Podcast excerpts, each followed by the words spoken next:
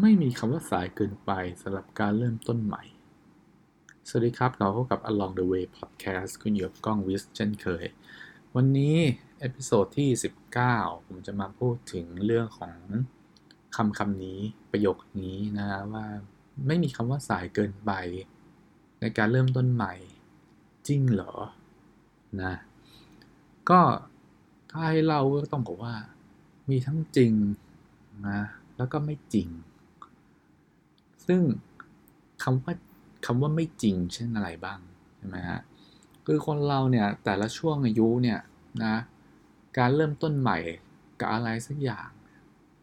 ก็คือ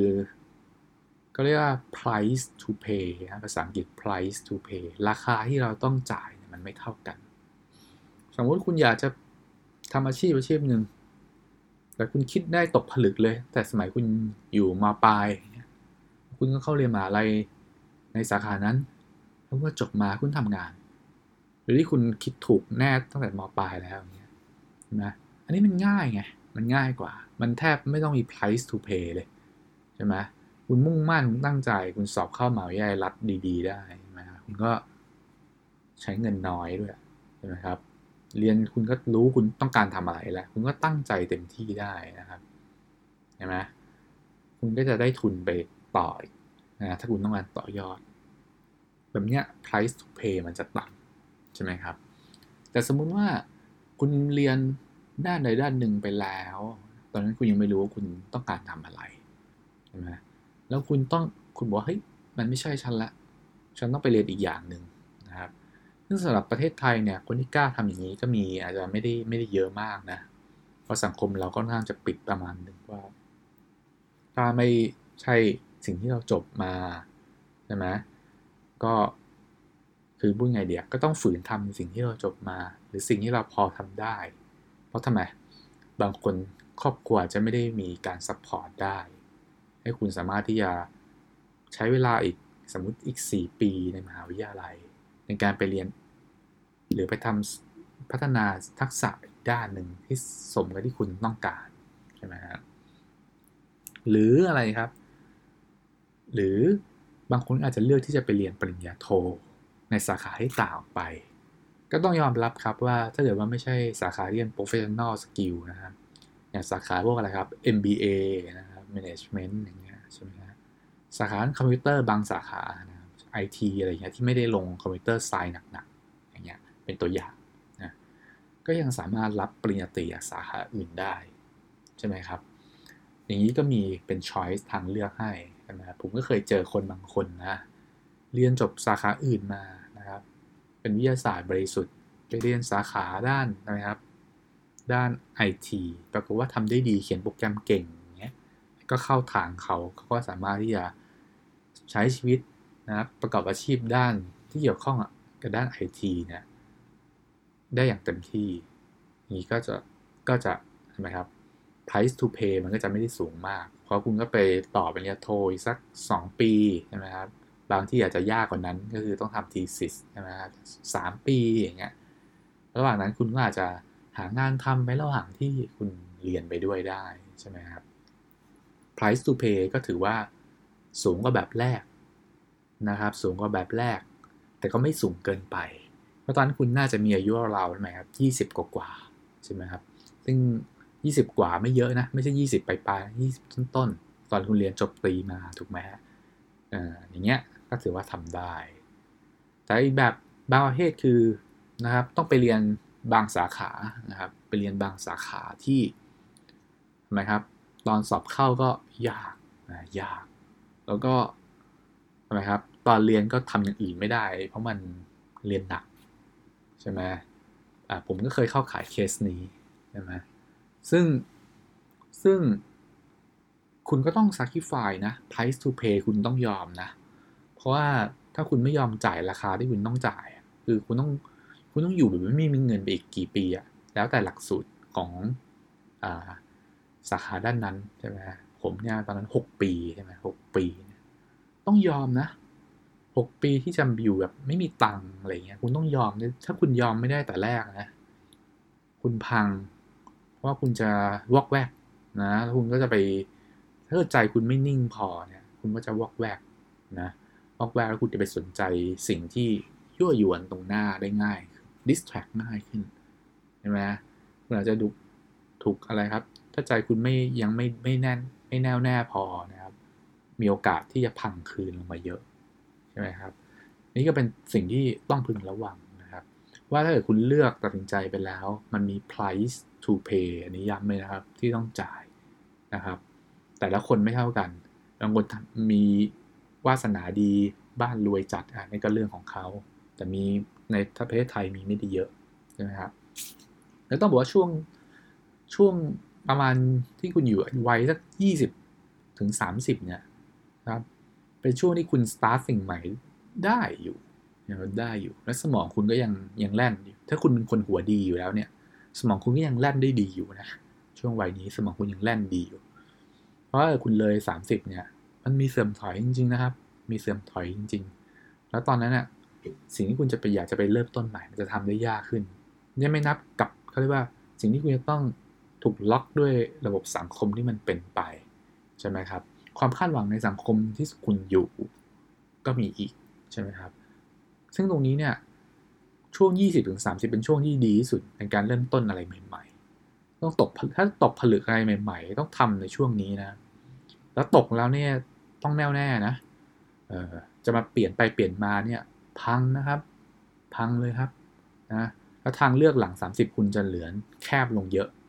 ใช่ไหมครับเพราะฉะนั้นถ้าคุณจะต้องการหาตัวตนเนี่ยคุณเรียนปริญญาตรีใบแรกพลาด หรืออะไรก็ตามทิ้งในการที่คุณเดินเส้นทางผิดเนี่ย คุณยังมียี่ช่วงวัยในยี่สิบสามสิบที่คุณสามารถทำอะไรได้ ถือว่าสะดวกตัวสมองก็ยังแล่นอยู่นะครับ แล้วช่วงที่คุณจะต้อง trade off เนี่ย มันคือการที่คุณคุณเลือก choice choice หนึ่งเนี่ย คุณต้อง say no กับอีกหลาย ๆ อย่างเลยนะนะสมมุติว่าคนคนหนึ่งเนี่ยต้องการตัดสินใจแล้วฉันจะเป็นแพทย์นะคุณต้อง say no กับอาชีพอื่น เช่นอะไรนักบินนะครับอย่างเงี้ย คือคุณจะมาเหมาเขาเรียกว่านะโลภมากอะเหมาคุณจะเอาทุกอย่างเลย เป็นไปไม่ได้ครับ คุณเลือกได้อย่างเดียว คุณเลือกอย่างเดียวกันถ้าเกิดคุณจะเป็นทั้งหมอทั้งนักบินด้วย คุณต้องจบหมอ ตั้งแต่อายุยี่สิบต้นๆนะคือคุณคุณคุณต้องเรียนหมอตั้งแต่เพิ่งเพิ่งจบมหกอะอ่าคุณเรียนคุณเรียนก็คุณก็เรียนไปนะครับ เข้าสิบแปดออกยี่สิบสี่ใช่ไหมอ่ายี่สิบสี่คุณก็ยังไปสมัครนักบินได้ใช่ไหมครับ อย่างเงี้ยเรียกว่าจริงๆช้อยส์คนเรามันมีมันมีเวลาของมันอยู่นะ มันมีเวลาของมันอยู่ ถ้าเลยเวลาแล้วมันทำไม่ได้ใช่ไหมครับอย่างที่คุณจะไปเป็นนักบินนี่ยใช่ไหมครับ มันมีสองปัจจัย ปัจจัยแรกคือ คุณจะต้องใช่ไหมครับ ปัจจัยทางร่างกายก็คืออายุคุณ อย่างคุณอยากจะไปเป็นคุณค่าเรียนนักบินมันแพงไง ประมาณสองล้านกว่า ผมจะไม่ผิดนะสองล้านกว่า คุณถ้าคุณไม่ได้มีเป็นไม่ได้มีตังอะไรขนาดนั้นนะอ่าคุณก็ต้องไปสมัครเข้าทุน สมัครสอบทุน ซึ่งการแข่งขันก็จะสูงหน่อยเป็นเรื่องธรรมดาครับสาขาวิชาอะไรที่มันเป็นที่ต้องการนะครับ แบบยังไงก็ไม่ขาดสายอะ่ะมีผลิตมาก็ต้องเป็นที่ต้องการ แล้วก็รายได้สูงสูงต้องแข่งขันสูงอยู่แล้ว แต่พอคุณอยู่ในภาวะการแข่งขันน่ะนะครับคือผมเคยอยู่ในช่วงสภาวะที่ผมจะต้องมีการแข่งขันหรืออะไรเยอะๆ สมองเราจะถูก alert นะ alert ให้ตื่นตัว ช่วงนั้นสมองจะทำงานได้แบบรีดประสิทธิภาพได้ขั้นสุดเลย แต่มันก็เหนื่อยนะ ก็มีความเครียดมีอะไรอยู่ แต่มันรู้สึกว่าสมองได้ยูดีไลท์ได้ใช้สมองเต็มที่แต่ที่บางทีถ้าเกิดเราอยู่ช่วงช่วงช่วงที่เราไม่ค่อยได้ใช้สมองเนี่ย มันจะรู้สึกเฮ้ยเสียดายนะ เสียดายที่เราเรามีสมองในการทำอะไรได้อีกมากมาย แต่มันไม่ถูกใช้ไงนะหรือถูกใช้อย่างสเปะสปะเนี่ยก็ถือเป็นเรื่องน่าเสียดาย เพราะฉะนั้นคุณอย่ากลัวการแข่งขันนะเป็นเรื่องธรรมดาถ้าคุณจะก้าวขึ้นสู่จุดที่สำคัญนะครับ ในทางในทางในทางอาชีพการงานบางอย่าง ที่มันต้อง require การแข่งขันอย่างนั้น อย่าไปกลัวครับ สู้ไปเลยนะครับ แล้วก็อะไรครับสภาพร่างกายอ่า คนที่ใส่แว่นนะ คุณเป็นนักบินได้นะครับคุณต้องไปทำเลสิกก่อน แล้วทิ้งไว้ประมาณปีหรือ 2 ปีไม่แน่ใจลองไปดูนะฮะคือต้องเตรียมทำเลสิกไว้เลยอย่างเงี้ยถ้าคุณรู้ก่อนว่าคุณต้องการจะเป็นอะไรเงี้ยคุณก็สามารถที่จะเตรียมตัวความพร้อมต่างๆนานาได้ เพราะว่าเกิดคุณไปเช่นทุนนักบินของอะไรการบินไทยหรืออะไรเงี้ยคุณไปฝึกนะครับ ไม่รู้ถึง 2 ปีผมจำไม่ได้ ปีครึ่งหรือสองปีไม่รู้ แล้วก็ คุณก็สามารถที่จะไปใช้ทุนที่การบินไทยได้เลยก็คือคุณก็สามารถมีสายการบินรองรับคุณทำงานได้เลยอันที่คุณไปเรียนเองสองล้านกว่าเนี่ยมันไม่ได้โอกาสตกงานคุณก็มีนะครับสูงด้วยนะครับ ถ้าคุณไม่มีเส้นหรืออะไร เพราะว่าคุณไม่มีพันธะอะไรกับสัญญาใด ๆ กับสายการบินไงงั้นเขาก็ต้องเลือกคนที่อยู่คนที่ทำไมครับ มี ความเกี่ยวดองกับเขาอยู่แล้ว ก็ต้องเลือกเรียนทุนของเขา หรือเขาจะเลือกคนที่ทำไมครับ ต่างสายการบินก็คือเหมือนว่านักบินที่เคยทำงานที่สายการบินอื่นมา เพราะแน่ใจว่าผมผมเป็นคนจ้างงานผมก็ต้องแน่ใจว่าเฮ้ยใช้ได้เลยไงไม่ทำให้เกิดผมความเสี่ยงว่าจะทำเครื่องบินตกไหมเพราะยังไม่มีประสบการณ์การบิน อย่างเงี้ยเป็นต้นใช่ไหมฮะซึ่งคุณจะทำสิ่งนี้ได้คือคุณน้อยอายุไม่เกินเท่าไหร่บางที่ก็ยี่แปดบางที่ก็สามสิบใช่ไหมอายุมันมันเล่นตรงนี้ครับบทบาทสำคัญ งั้นคุณช่วงยี่ถึงสามสิบเนี่ย หรือยี่สิบถึงยี่แปดหรืออะไรก็ตามทีเนี่ย คุณต้องคุณต้องชัดมากๆแล้วนะ เพราะว่ามีโอกาสให้เลือกได้แค่ หลังจากคุณพลาดครั้งแรกตอนที่คุณจบม .6 เนี่ย ซึ่งตอนนั้นโอกาสคนพลาดสูง เพราะว่าเลือกไปเนี่ยไม่ไม่ได้สามารถรีเฟล็กความเป็นความเป็นตัวตนของคุณได้เลย คุณเลือกแบบบางทีคุณก็ไม่รู้สำหรับว่าคุณจะเลือกไปเจออะไรใช่ไหมเป็นเป็นเรื่องของสังคมบ้าง ช่ไหมครับ เรื่องของอการแนะนำที่อาจจะไม่ขาดการแนะนำเนี่ยซึ่งเป็นเรื่องธรรมดานะครับ ใครได้รับการแนะนำตรงนี้ดีถือว่าโชคดีอาจจะมีพ่อแม่ที่เคยทำงาน หรืออะไรด้านที่เข้าใจหรือเข้าใจลูกมากๆเนี่ยนะเพราะเราคาดหวังอาจารย์ หรือครูแนะแนวเนี่ยไม่ค่อยได้อยู่แล้วนะครับอย่างเงี้ยมันก็ทำให้เราเนี่ยสามารถที่จะเลือกสิ่งที่ตรงกับความถนัด นะความสามารถของตัวเอง และใช้ศักยภาพตัวเองได้เต็มที่ตั้งแต่วัยที่มันสามารถเปลี่ยนได้ใช่ไหมครับ นี่คือตัวอย่างของทำไมครับ ที่ว่ามันมีนะครับมีคำว่าสายเกินไปในการเริ่มต้น ถ้าเราพูดถึงในมิติด้านอาชีพด้านการงานในบางสาขาอาชีพเป็นต้นนะครับและ price to pay นะครับ มันจะสูงขึ้นเรื่อยๆ ตามวัยของเรา นะครับ มันเปลี่ยนอะไรมันเปลี่ยนได้แหละแต่การเปลี่ยนมันจะไม่ยืดหยุ่นเท่าไหร่แล้วนะครับเพราะ price to pay มันสูง คุณก็ต้องเลือกที่จะไหมครับเปลี่ยนให้เหมาะสมกับบริบทของคุณไป แต่ที่เขาบอกว่าไม่มีคำว่าสายในการเริ่มต้นใหม่ผมเชื่อว่าคำคำนี้น่าจะพูดถึงความสุขของคนเรามากกว่าผมว่ามันไม่มีคำว่าสายเกินไปนะ ที่เราจะเลือกที่จะมีความสุข ตรงนี้เนี่ยผมเชื่อว่า เป็นสิ่งที่เป็นคีย์หัวใจนะครับเพราะไม่ว่าคุณจะทำอาชีพหรือทำอะไรก็ตามทีอาชีพไหนก็ตามทีเนี่ยสุดท้ายบ้านปลายอยู่ที่อะไรครับ อยู่ที่ความสุขใช่ไหมครับ ถ้าเราสามารถบายพาสตรงกลางได้เราสามารถเลือกบางอย่างที่เราก็ mix and match ไปได้ถูกไหมครับมันคงหลาย ๆ อย่างมันอาจจะไม่สามารถเป็นอย่างที่เราต้องการได้แล้วใช่ไหมครับพราะ price to pay มันสูงเกินไป หรือบางอย่างก็รีวายกลับไปไม่ได้แล้ว อย่างเช่น คุณจะเป็นนักบินอย่างเงี้ยคุณก็ทำไม่ได้ใช่ไหมครับ หรือคุณจะไปไปทำอีกอาชีพหนึ่งนะที่มันต้องการผ่านการ train professional สูงๆมากๆเนี่ยคุณก็ทำไม่ได้ละอย่าไปทำ PhD บางสาขานะครับ บางสาขาที่ใช่ไหมครับคนอาจจะไม่ได้ฮิตมาก แต่คุณรู้สึกชอบ price to pay ก็สูง เพราะคุณทำตอนที่หวังคุณทำ PhD เนี่ยปริญญาเอก 4 ปี มีตังใช้ไหม กลับมาหรือหรือจบมามีงานทำที่ดีพอไหมอย่างเงี้ย price to pay ก็จะสูง ใช่ไหมครับ แต่ถ้าเกิดว่าเราเลือกว่าการเริ่มต้นใหม่ของเราคือความสุขนะเลือกที่จะมีความสุขอันนี้เราเลือกได้เราเลือกในทุกๆวันด้วยใช่ไหมครับ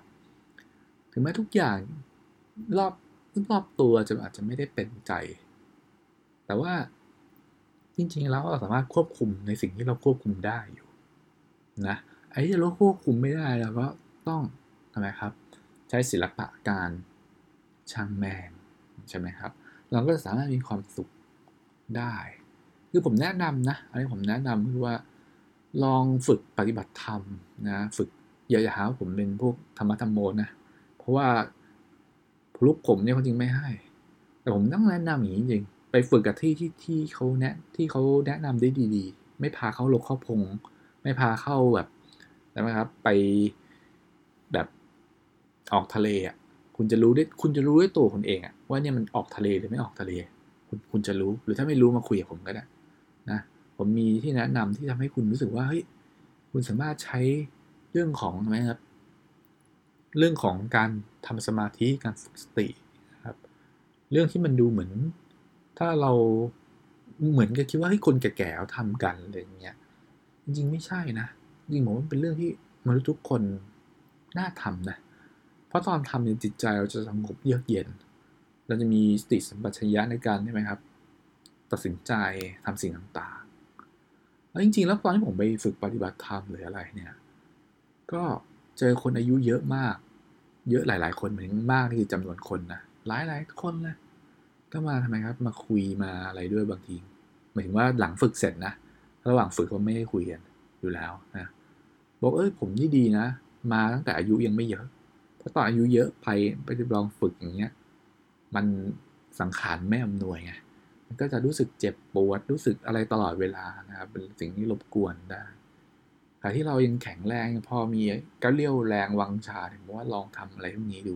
อาจจะเปลี่ยนทำให้คุณรู้สึก สดชื่นรู้สึกนะครับ มีความสุข ที่จริงความสุขที่เรียวกว่านะเพราะสุดท้ายใช่ไหมครับพอคุณได้บางสิ่งในทางโลกโลกหรือทางอาชีพอะไรบางอย่างเนี่ยคุณก็จะอยากได้มันต่อให้มันสูงขึ้น คุณไปสังเกตดูแล้วผมสังเกตมันพักนึงนะพักใหญ่แล้วพอผมได้บางสิ่งขึ้นมาผมจะได้ต้องการมากกว่านั้น ทุกครั้งเลย ทุกๆ ครั้งเลยว่าจะเป็นด้านใช่ไหมครับ ด้านอย่างเช่นพวกทางการงานนะครับด้านอะไรครับ ด้านสินด้านทรัพย์สิน ด้านสิ่งของเนี่ยผมได้สิ่งหนึ่งที่ดีมาผมจะสักพักหนึ่งผมจะต้องรีแควร์สิ่งที่มันมากขึ้นกว่าผมว่าเป็นธรรมชาติมนุษย์นะตรงนี้ก็เป็นถือว่าเป็น EP สบายๆนะครับที่มาเล่าแบบ เหมือนกับเขาคุยสบายๆนะครับ ว่าจริงๆแล้วอะไอ้คำว่าเริ่มต้นใหม่ไม่สาย มันใช้กับความสุขของเราอะนะเพราะว่าไม่งั้นเดี๋ยวเขาจะบอกว่าคำคำนี้มันไม่ไม่อะไรครับ ไม่จริงไม่ real ใช่ไหมครับก็ใช้กับเงื่อนไขที่ผมพูดมาตอนแรกมันก็ไม่ real แล้วอะไม่จริงแล้วอะใช่ไหมครับ ก็ถือว่าฝากกันขบคิดแล้วกันนะครับวันนี้เป็น episode ที่มาเล่าแบบ ไม่ได้มีเนื้อหา กลางเล่า ใช้ประสบการณ์ตัวเองพูด pure ๆนะครับ ก็ฝากกันไว้ แล้วก็ติดตามกล้องวิสอ่า along the way podcast ไปกล้องวิสใน EP ถัดไป วันนี้สวัสดีครับ